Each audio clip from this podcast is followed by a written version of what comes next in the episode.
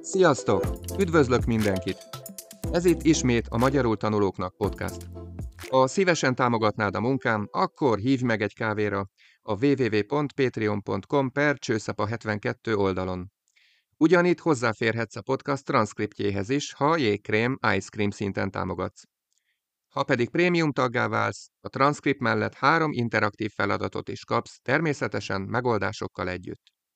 Jó szórakozást és stresszmentes tanulást a www.patreon.com per csőszapa 72 oldalon. Kedves hallgatók! Talán nem rójátok fel nekem, hogy az adventi szokásokról az időszak vége felé készítettem nektek egy műsort. Maga a szó latin eredetű, a megérkezést jelentő adventus szóból származik. Az 5. század óta tartjuk számom. A karácsony ünneplésével együtt terjedt el, és a kezdetektől összetartozik a két fogalom, karácsony és advent, a felkészülés és az ünneplés. Az advent tehát a keresztény egyház évben a karácsonyra való felkészülés időszaka, amely négy vasárnappal december 24-e előtt kezdődik, és ennél fogva karácsony estéjén ér véget. Egyes magyarázatok szerint a négy hét az adventi koszorú négy gyertyájával az ószövetségi idő négyezer éves várakozását szimbolizálja, amíg a zsidók vártak a megváltó eljövetelére. Magyarországon is számos hagyomány és szokás kapcsolódik ehhez az időszakhoz. Íme néhány példa. Advent első vasárnapjának alkalmából sok magyar család készít adventi koszorút, amint arról az imént beszéltem is. Ez általában valamilyen stabil alapból áll, amelyre négy gyertyát helyeznek el. Minden vasárnap meggyújtanak egy újabbat, míg karácsonykor már mind a négy gyertya ég. Manapság sokan inkább dekorációt látnak a koszorúban, és kreativitásuknak is teret adnak a gyertyák színével és a koszorú kiválasztásával. Hagyományosan a gyertyák az első, második és negyedik héten lila színűek, míg a harmadik rózsaszínű. Ilyenkor gyakran készítenek adventi naptárt is, más szóval kalendáriumot. Ez egy olyan naptár, amelynek 24 kis ablaka van, és minden nap valamilyen apró ajándék, többnyire édesség kerül elő belőle, és a gyerekek alig várják, hogy megkapják aznapi jutalmukat. Az adventi időszak fontos a jótékonyság és önzetlen adakozás szempontjából is. Sokan vesznek részt karitatív egyesületek által szervezett adománygyűjtéseken, hogy segítsenek a rászorulóknak. Egyik legismertebb ezek közül Budapesten a Mikulás gyár. Magyarországon számos karácsonyi vásár nyílik meg ilyenkor, főleg a városokban, ahol az emberek ajándékot, kézműves termékeket, finomságokat vásárolhatnak, és ahol szórakoztató programokkal is várják a látogatókat. Ebben az időszakban sok egyházi és közösségi koncertet is tartanak, ahol karácsonyi énekek csendülnek fel, és az emberek együtt ünnepelnek. A hangszeren tanuló gyerekek pedig ellátogatnak idős otthonokba, ahol muzsikájukkal megörvendeztetik az idős embereket.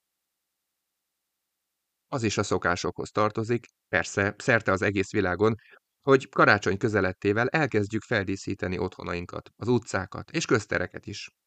Sokan fényfüzérekkel világítják ki házukat, udvarukat. Van, ahol annyi fényfüzért helyeznek el egy-egy lakóházon, hogy szinte turista látványosságá válik az adott épület.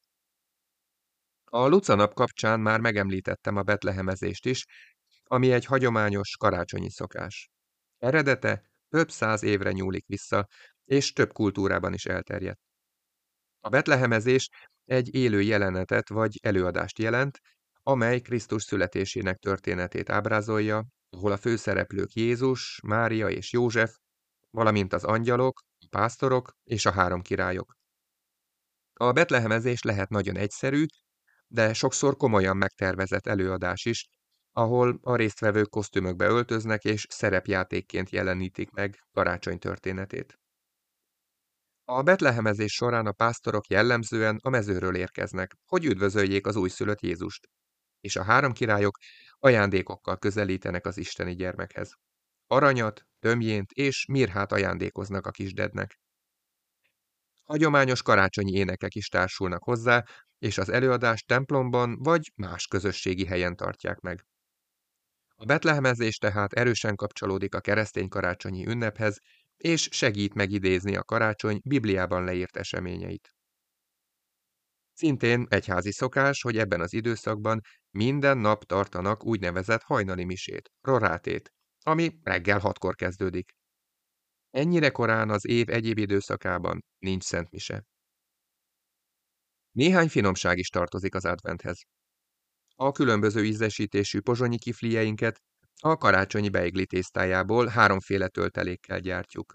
Diós, mákos vagy vegyes mákos. A legismertebb nyalánkság a mézes kalács is ebben az időszakban tölti meg finom illatával a konyhákat. Ezek tök jó alkalmak arra, hogy bevonjuk a gyerekeket is a sütésfőzésbe. Ha pedig már a méznél tartunk, akkor ne feledkezzünk el a mézes pálinkáról sem, amit sokan direkt az ünnepre időzítve készítenek el. Mára ennyi volt, kedves hallgatók!